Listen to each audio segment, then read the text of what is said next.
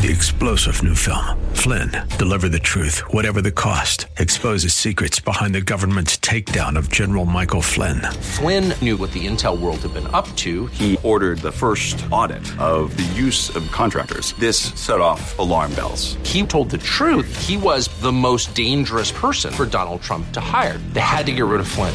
Flynn, deliver the truth, whatever the cost. Available now. Watch it today. Go to salemnow.com. Salemnow.com. City WLCC Brandon. Faith Talk Tampa. Online at letstalkfaith.com. Or listen on TuneIn and Odyssey. Following is sponsored by Verse by Verse Ministries and is pre recorded.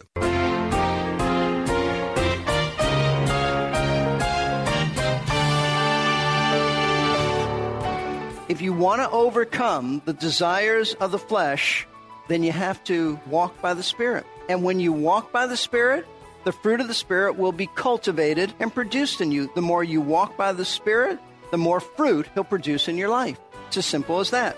And that's why, folks, this is one of the key verses and truths or passages about sanctification. If you're having trouble in your life in any area that is sin related, this is always the solution. Always the solution. This is Verse by Verse, and that was Pastor Steve Kreloff, who was our instructor on this daily Bible study. We welcome you and are glad to have you in class. Today, Pastor Steve will be concluding his three part study on the conflicts between the flesh and the spirit, Part 2. Our class emphasis today is the fruit of the Spirit. I know you will find this study to be of great help. We have lots to cover, so let's get right down to business. Here is Pastor Steve. Disputes the thought behind this word is selfish ambition, an approach to life that selfishly tries to get ahead of others, even at the expense of other people. That is to say, disputes means to work only for our own interests without any concern for anyone else. Dissensions, the word means strong disagreements which divide people. He's not talking about people having different opinions. It's fine to have different opinions, but uh, this is the stuff that divides people. Factions are those groups that form when dissensions divide people. Then envying. This is related to the concept of jealousy, but it seems to be even more intense to the point that it begrudges anything good happening to someone else. When we're unhappy when someone else succeeds, that's envying. This is the sin that, in the words of another Greek philosopher, Socrates, is, and I quote, pained by their friends' successes. Somebody tells you something good happened to them, you're pained by that. Or, in the words of another writer, envying is rejoicing at the misfortune of others. Glad that something like that happens to them. I think you get the picture. Now, the fourth and final category of deeds of the flesh that Paul lists are mentioned in verse 21. And these are a couple of alcohol related sins that go together drunkenness and carousing. What does he mean by this? Well, drunkenness refers to being intoxicated by alcohol, and, and then carousing refers to the wild parties where people get intoxicated. Now, folks, these are, as we said, just some of the deeds of the flesh, and it's quite a sordid list. And as we said, if Paul wanted to, he could have continued naming behavior just like this because he said, and things like these, indicating that there's a lot more fleshly deeds he could have mentioned, but he doesn't. Why? Because he's made his point. His point being that these are the kinds of evil actions that our flesh produces. But I want you to notice, as Paul concludes this list of fleshly works, he issues to us a very sober warning that we all should heed. He says at the end of verse 21, of which I forewarn you, just as I have forewarned you, that those who practice such things will not inherit the kingdom of God. Now, apparently, Paul had previously warned the Galatians about the danger of carrying out these sins, and he probably warned them when he was with them personally.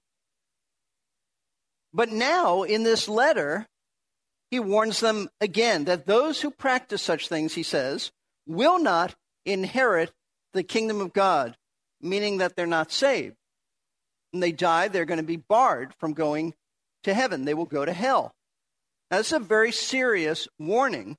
And it's troubled many Christians and it's caused many Christians to doubt their salvation because they read this verse as if Paul is saying that anyone who is guilty of these sins is going to hell. Truth of the matter is, is that every one of us has committed some, if not many, of these sins since we've been saved. So, does this mean, as the young man I recently talked to believed, that you have to be perfect to go to heaven? Or does this mean that if you commit one of these sins, and you'll lose your salvation? Absolutely not. That's not Paul's point at all. Listen closely, because the key word to understand Paul's warning is the word practice. Those who practice such things will not inherit the kingdom of God. The kind of person that Paul is talking about is the person who continually and habitually practices these kinds of sins as a way of life without any concern to change, without any concern to repent. This person is not interested in changing at all. Paul's not referring to a Christian who occasionally lapses into one of these sins and then feels terrible about it and repents over it and desires with all of his or her heart to stop doing it. He's not referring to someone like that. Paul has in mind an unsaved, unregenerate person who rather than occasionally lapses into sins like these is totally dominated by sins like these. They're committed with all of their hearts to doing the very things that Paul's mentioned immorality, idolatry, strife, envying, etc. These are the people who demonstrate by their behavior that they are enslaved to such sins. They're not free, they're enslaved. They have never been transformed by Christ, regardless of their profession of, of faith. They have never received a new nature, and they do not have the Holy Spirit indwelling in them. You couldn't possibly live like this as an ongoing lifestyle and be a Christian. And so, because this is the kind of behavior that the flesh produces. Those who are unsaved practice such things because they are, note this, totally fleshly. This is all they have.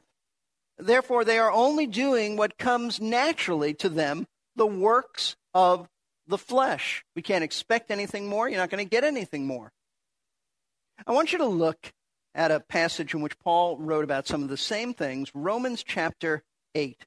In Romans chapter 8, Paul wrote some things that help us to clarify what he was writing about here in Galatians 5. In Romans 8, starting at verse 5, chapter 8, verse 5, we read, For those who are according to the flesh, and he's talking about unsaved people now, set their minds on the things of the flesh. That's what they think about. That's all they think about. But those who are according to the Spirit, now he's talking about believers, the things of the Spirit. We set our minds on the things of the Spirit. For the mind set on the flesh is death. Why? Because it comes out of a person who's dead spiritually. But the mind set on the Spirit is life and peace. Because the mind set on the flesh is hostile toward God. That's how unbelievers are. They hate God. For it does not subject itself to the law of God, for it is not even able to do so. An unregenerate person is not able to obey God. He doesn't want to obey God, first of all, he's not able to at all either. Verse 8 And those who are in the flesh cannot please God. Now, notice the very next thing that Paul says. Verse 9 However, you are not in the flesh, but in the Spirit, if indeed the Spirit of God dwells in you. But if anyone does not have the Spirit of Christ, he does not belong to him question is this how would you know if the Spirit of God dwells in you? It's pretty important. Paul says if he doesn't dwell in you, you're not one of his, you're not one of Christ. How would you know if the Spirit of God dwells in you? Well, if those who are in the flesh produce the works of the flesh, then those who are in the Spirit produce the fruit of the Spirit. And that is precisely where Paul is going in Galatians chapter 5 as he makes a contrast now between the deeds of the flesh and the fruit of the Spirit. Galatians 5, verses 22 and 23 say this But the fruit of the Spirit is love, joy, peace, patience, kindness, goodness, faithfulness, gentleness, self control. Against such things, there is no law. Now, once again, Here are a few things to keep in mind as we go through this list. First of all, notice that Paul does not refer to this list as the works of the Spirit. He deliberately calls it the fruit of the Spirit in contrast to the works of the flesh. And the reason he does this is because he's emphasizing that the works of the flesh are what we produce. We produce by our own effort, by our own activities, but the fruit of the Spirit is what the Spirit of God produces in us solely, note this, solely apart from anything we do. You see, no matter what you do, you cannot by yourself produce the fruit of the Spirit. No amount of effort or activity will produce or manufacture this fruit in your life. In fact, the fruit that Paul mentions here actually are not works at all. Notice their attitudes, all of them love, joy, peace, patience are all attitudes. There's absolutely nothing that you and I can do to produce these attitudes in our lives, no matter how hard we might try. They come totally from the Holy Spirit producing them in you if you're a believer in Christ. You see, note this. Paul is once again reminding us in a letter that stresses justification by faith alone that there is nothing we can do to make ourselves fit for heaven. Salvation is all of God's grace. The only thing we're capable of doing are the ugly sins of the flesh, deeds of the flesh. Secondly, notice that when Paul speaks of what the Spirit produces in us, notice he uses the singular rather than the plural. This is rather significant. In other words, he doesn't call these the fruits of the Spirit, but rather the fruit of the Spirit. And the reason for this is because when the Spirit of God dwells in you, he produces all of these virtues as a unit rather than as distinct and unrelated character qualities. They are simply various aspects of one fruit, the fruit that has its source in the Holy Spirit, which he produces in all believers. Now, there may be, and here's the balance there may be, and there are various manifestations and degrees of the fruit of the Spirit being produced in us, but every one of these virtues exists in every believer to some degree.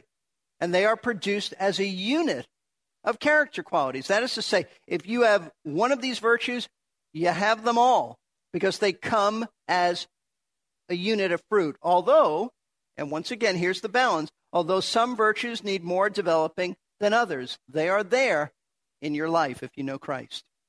Third, the fruit of the Spirit in the life of an individual reveals that that person is a true Christian, that they're real, that they're really saved. That is to say, that if this fruit of the Spirit is evident in your life, it's the outward indication that you are saved and that the Spirit of God lives in you. You couldn't possibly have any of these virtues in your life without the Spirit dwelling in you because he, the Holy Spirit, is the source of them.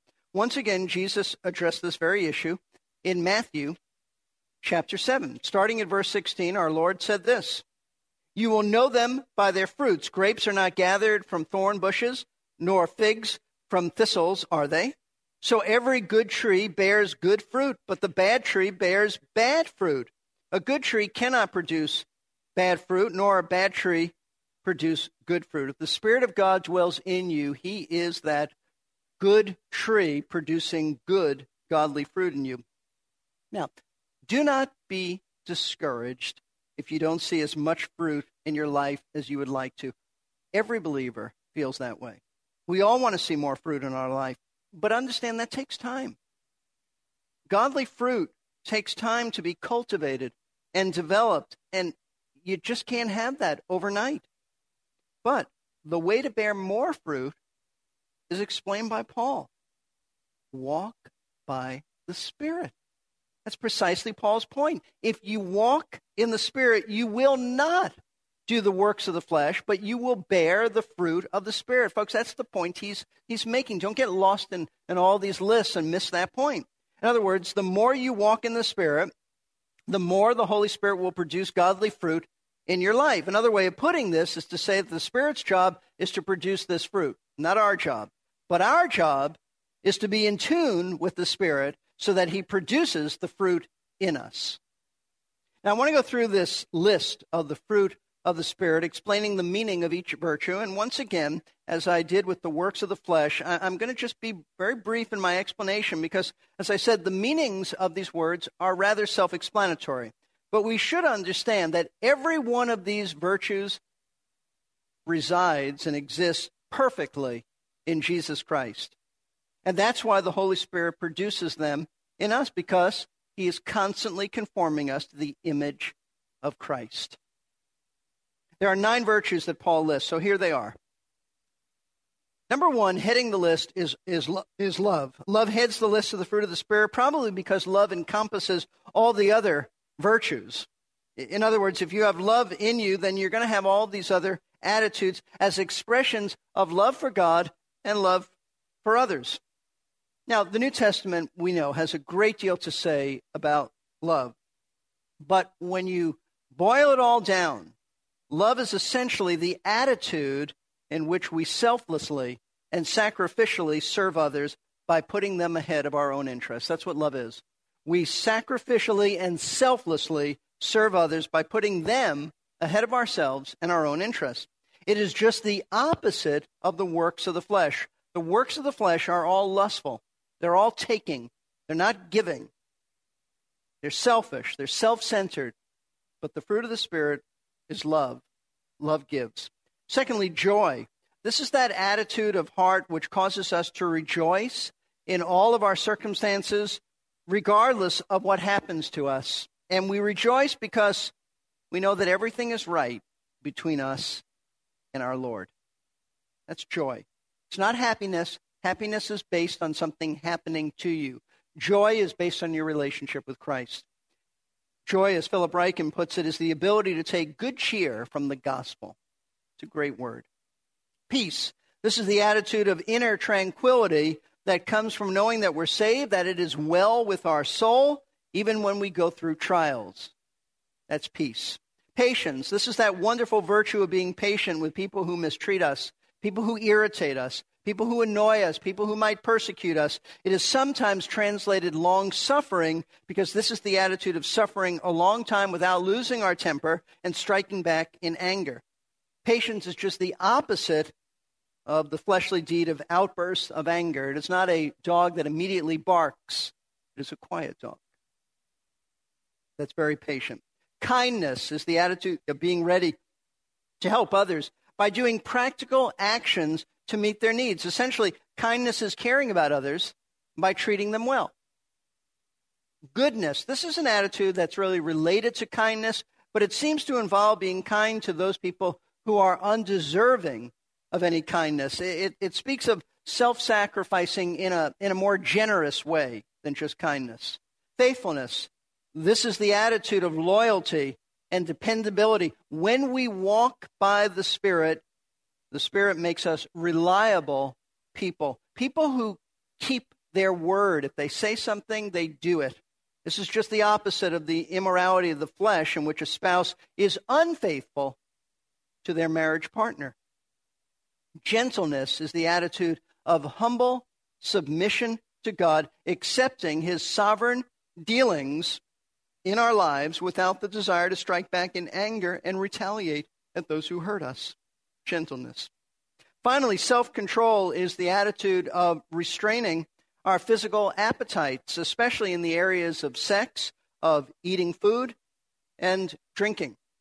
Those who have self control exercise self discipline and are not ruled by their passions. This is just the opposite of the works of the flesh in sensuality and drunkenness, where they are out of control and constantly giving in to their physical appetites. Now, these are the nine virtues of the fruit of the Spirit. These are the attitudes that the Holy Spirit produces in the life of a true believer. As I said before, with some believers, there's more fruit than others, but this fruit, at least the manifestation of this fruit, but the fruit always exists to one degree or another in a true believer. If there's no fruit there, it reveals that you have never been converted. Now, as I said before, don't get lost in this list and miss Paul's main point.